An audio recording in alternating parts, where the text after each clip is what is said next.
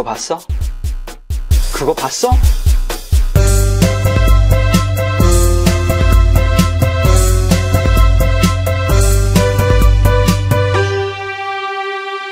안녕하세요. Hello everyone. 저는 한국어쌤 건이라고 합니다. 그거 봤어? 예, 팟캐스트 호스트로 지금 이 자리에 섰는데요.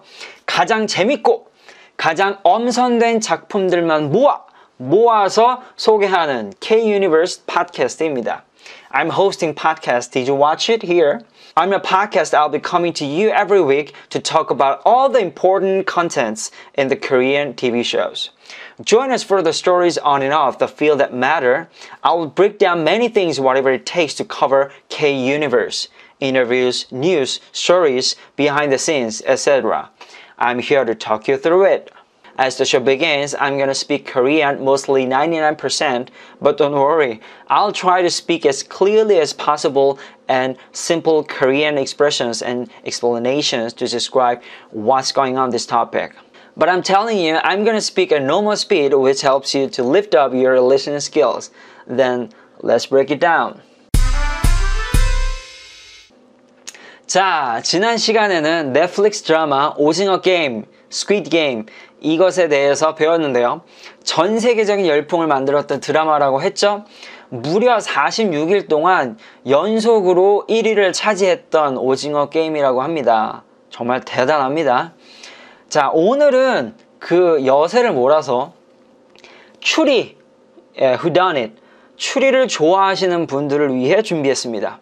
한국에서 가장 잘 만든 추리 드라마 중 하나로 항상 꼽히는 드라마죠. 오늘의 주제는 누구누구누구누구누구누구누구누구 네 비밀의 숲 영어로는 stranger입니다 자 바로 시작합니다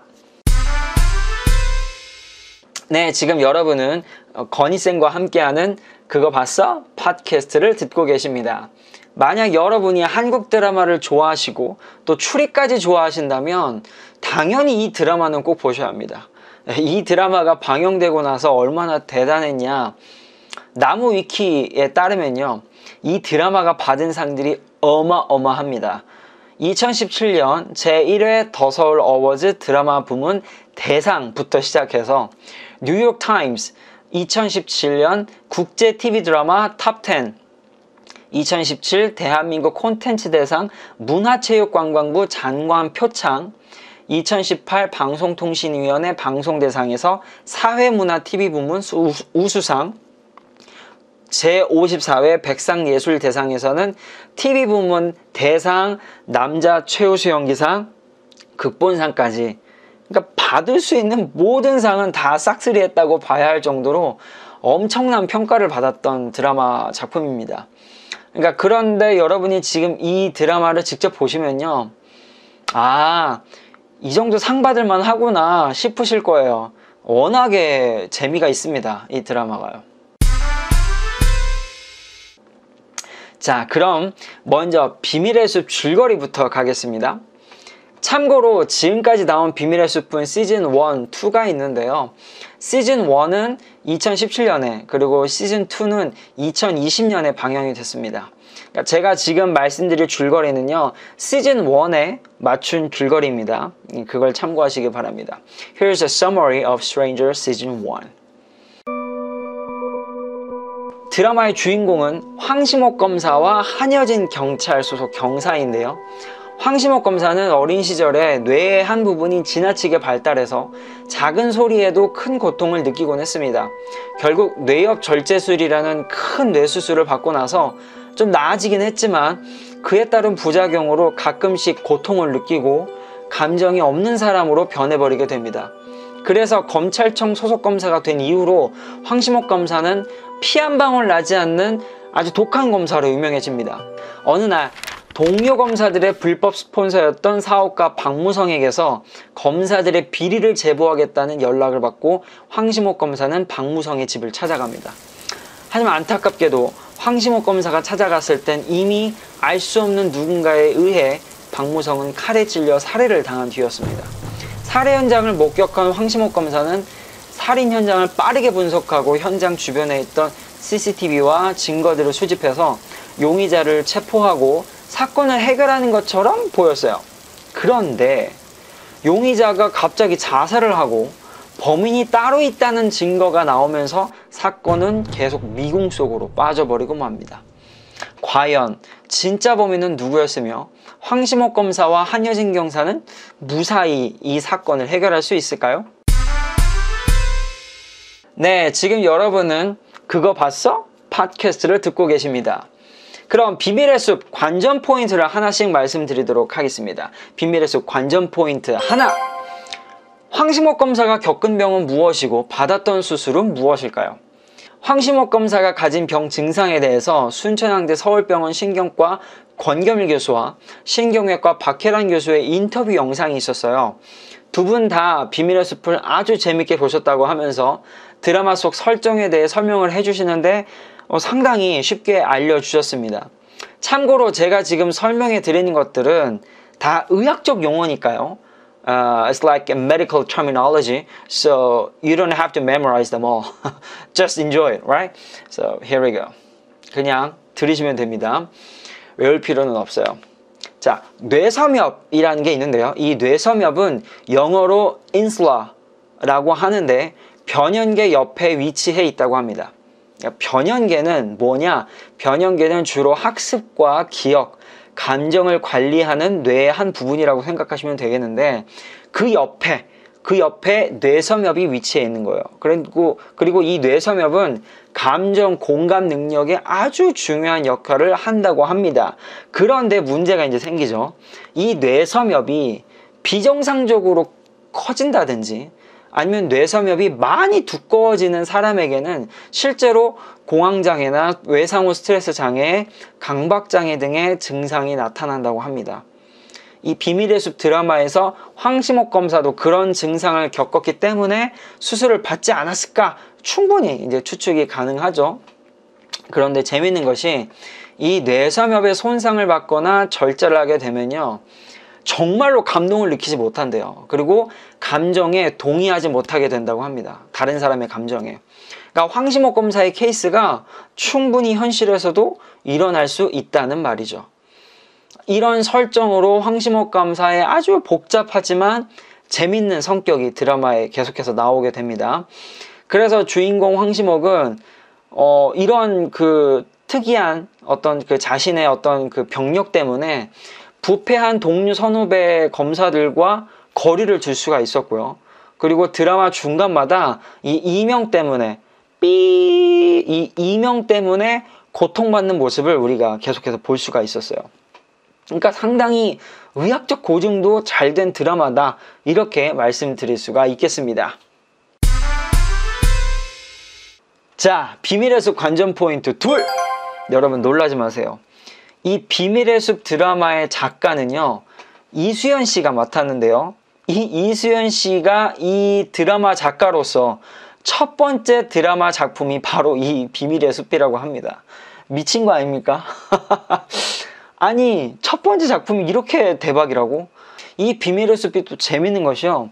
이 드라마는 기존에 있었던 한국형 추리 드라마 Korean Who Done It 이라고 하죠. 기존 추리 드라마와는 확연히 다른 길을 걷고 있어요.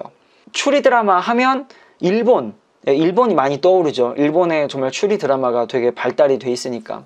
근데 한국 드라마는 추리와는 그렇게 별로 인연이 없었다라고 말씀을 드릴 수가 있겠습니다. 그런데 이 드라마는 그러한 걱정을, 그러한 어떤 고정관념을 한 방에 날려버리게 됩니다.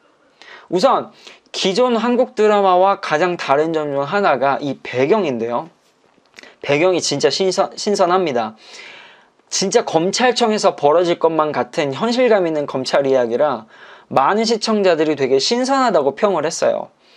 경찰 드라마는 정말 많았죠, 이제까지. 그런데 검찰 드라마, prosecutor's office 드라마, 이거는 거의 전무후무했거든요. 그러니까 작가가 혹시 전에 검찰청에서 일한 적이 없나 싶을 정도로 검사들의 뒷이야기들을 정말로 현실감 있게 그럴듯하게 그려냈어요. 기존 한국 드라마와 비밀의 숲이 달랐던 점 두 번째, 사랑 이야기가 많이 없어요. 이 드라마에서는. 물론 사랑 이야기를 좋아하시는 분들에게는 좀 실망스러운 그런 요소일 수도 있는데, 아, 어떤 한국 드라마의 identity죠. 러브 스토리. 병원 드라마라고 하지만 병원 드라마에선 의사들이 사랑에 빠지고 경찰 드라마에선 경찰들이 사랑에 빠지고 전쟁 드라마에선 그 전쟁통의 혼란 속에서도 남녀가 사랑에 빠지는 게 이 한국 드라마의 특징인데 이 드라마는 사랑 이야기를 거의 넣지 않고 있어요. 언제나 러브스토리가 공식처럼 등장했던, 공식처럼 등장했던 한국 드라마가 이제는 이 공식을 깨고 있다. 아, 이 증거가 바로 이 비밀의 숲입니다. 러브스토리가 없음에도 엄청난 인기를 끌었다는 게 이 비밀의 숲의 또 다른 특징이라고 말씀드릴 수가 있겠네요. 자, 그러면 기존 한국 드라마와 달랐던 점 마지막 세 번째. 비밀의 숲은 사회 고발이 강했던 사회 추리 드라마라는 점이에요. 이 드라마는요, 단순히 추리만 하는 드라마가 아니었어요. 살인자가 누구인지 처음에 이렇게 쫓아가다 보면 갑자기 비리가 보입니다. 그리고 그 비리를 쫓다 보면 오, 이 한국 사회 전체가 가진 어떤 그림자, 어두운 그림자 같은 게 보이거든요. 그러니까 이 드라마의 반전이라는 부분도 사실은 살인자가 누구다! 라는 것에 초점을 맞추지 않고요. 한국에서 왜 이런 일이 벌어질 수밖에 없었는지 사회적으로 되게 돌아보게 합니다. 반성을 하게 해요. 그러니까 그런 면에서 이 드라마는 단순히 뭐 살인자를 찾는 어떤 그 추리 드라마가 아니라 사회적인 고발성이 짙은 사회 추리 드라마로 보는 것이 더 맞겠습니다. 아무튼 참 이수연 작가님 예, 그리고 이수연 작가님을 돕는 그 이수연 작가 사단 정말 대단합니다. 대단합니다. 네, 여러분은 지금 그거 봤어? 팟캐스트를 듣고 계십니다. 오늘은 비밀의 숲을 지금 말씀드리고 있는데요. 비밀의 숲 마지막 포인트, 마지막 관전 포인트 셋을 말씀드리겠습니다. 자, 미친 연기력 총출동. 아무리 대본이 좋고 아무리 연출이 좋아도 배우들이 연기를 못하면 드라마가 살 수가 없죠. 그런데 이 드라마는요, 배우가 그야말로 월드스타 총출동입니다. 원래는 조승우 씨가 뮤지컬 배우였어요.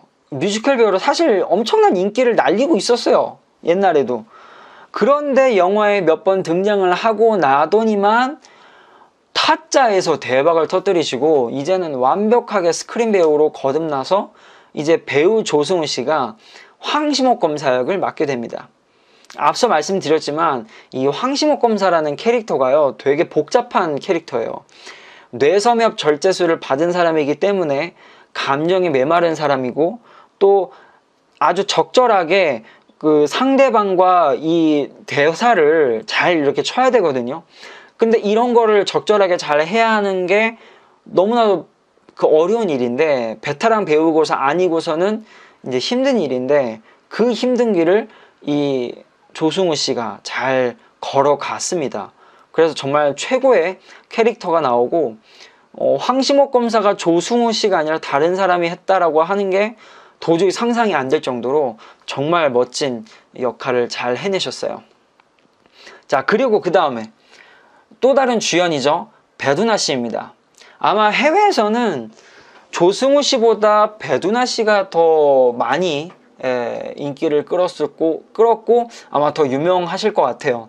이미 넷플릭스 킹덤에서도 이름을 날렸고 뭐 센스 8도 나왔었죠. 그리고 과거 워쇼스키 자매 영화 클라우드 아틀라스라는 것에서 이제 조연으로도 나왔기 때문에 헐리우드에서는 사실 배두나 씨가 몇 번 나왔습니다. 그래서 되게 익숙한 배우일 거예요. 배두나 씨 연기 참 잘하죠. 아, 이 드라마를 보면요. 뭔가 연기를 하는 것 같지가 않고 그냥 경찰 한 명이 그냥 있는 것 같아요. 그래서 경찰 한 명이 그냥 말하는 것 같고 너무 자연스러우니까 예. 아 정말 이 둘의 케미가 대단했습니다. 조승우 씨와 배두나 씨의 이 케미가 정말 대단했습니다. 이 비밀의 숲에서요. 자, 그 다음에 그리고 여러분 이 비밀의 숲에 신데렐라 두 명이 나옵니다. 신데렐라 두 명을 짧게 소개하겠습니다. 자, 먼저 유재명 배우를 소개합니다. 비밀의 숲에서 서부지검 차장검사 역할을 맡은 배우가 이 유재명 님인데요. 조승우 씨나 배두나 씨의 연기에 전혀 밀리지 않고요. 오히려 더 카리스마가 넘쳐서 예, 오히려 더 이렇게 조연이지만 되게 각인이 셌던 배우였어요. 그리고 이 배역 자체가요, 이 이중적인 성격을 가진 인물이거든요. 이 서부지검 차장검사 역할이.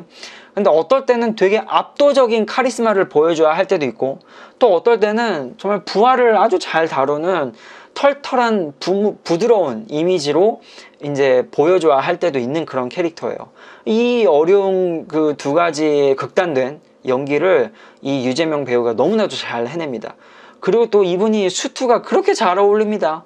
예, 그래서 시청자들이 유재명 배우의 수트 있는 모습을 보고 반해서 별명도 붙여줬다고 해요. 뭐 슈트 창준 뭐 이런 걸로 이렇게 별명을 붙여주기도 했다고 합니다.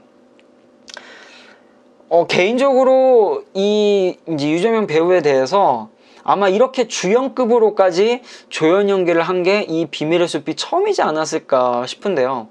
뭐 다른 영화에서도 상당히 많이 나왔었어요. 유재명 배우가. 근데 이주명 씨가 대사 한마디 없이 단역으로만 나오거나 대사가 있다 해도 뭐 한 줄, 두 줄 정도만 나오는 게 사실 전부였는데 이번 드라마 비밀의 숲을 통해서는 거의 뭐 주연에 가까운 조연 연기를 너무나도 잘 해냈죠. 실제로 유재명 배우는 이번 비밀의 숲을 통해서 인생의 전환점을 맞이하게 됩니다. 그래서 비밀의 숲이 끝나고 난 바로 뒤에 뭐 예능에도 나오고 영화도 주연급으로 나오고요. 그리고 뭐 드라마도 나오고 뭐 안 가리고 주연급으로 다 캐스팅이 돼서 놀라운 역할들을 펼치게 됩니다. 네, 참 잘 됐죠. 예. 자, 마지막으로 하나 하이라이트가 하나 더 남았어요. 여러분, 비밀의 숲 1에서 가장 빛났던 하이라이트 배우 누군가요? 그렇죠. 영은수 검사 역을 맡은 배우 신혜선 씨입니다. 네, 아, 신혜선 씨는 대박입니다, 진짜. 개인적으로 주인공 황시목 검사가, 예, 조승우 씨죠. 황시목 검사가 좀 미울 때가 있었어요. 아우, 쟤는 뭐야? 이러면서 약간 미울 때가 있었어요. 영은수 검사가 그렇게 열심히 일을 하는데, 아니, 선배가 돼가지고 왜 이렇게 차갑게 대합니까?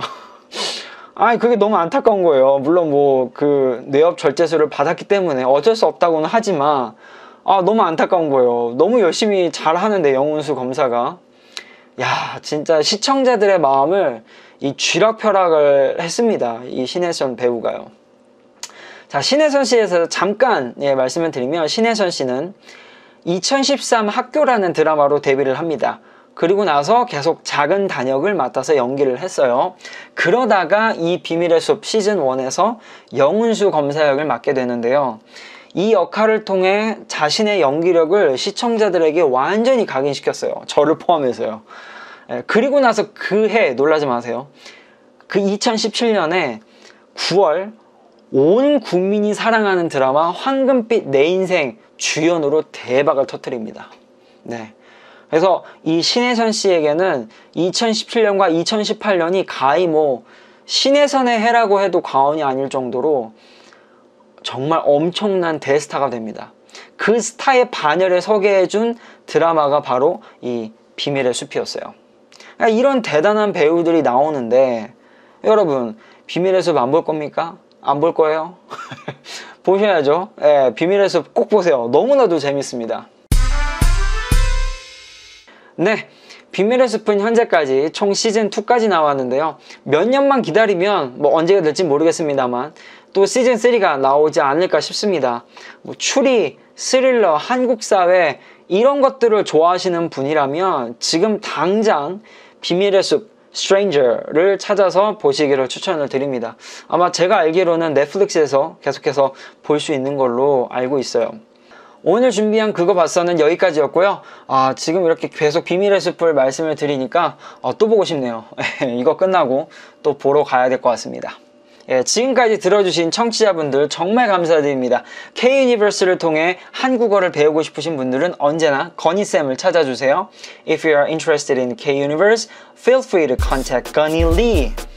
다음에도 정말 재밌는 콘텐츠로 찾아오겠습니다. 감사합니다. 그때까지 안녕히 계세요.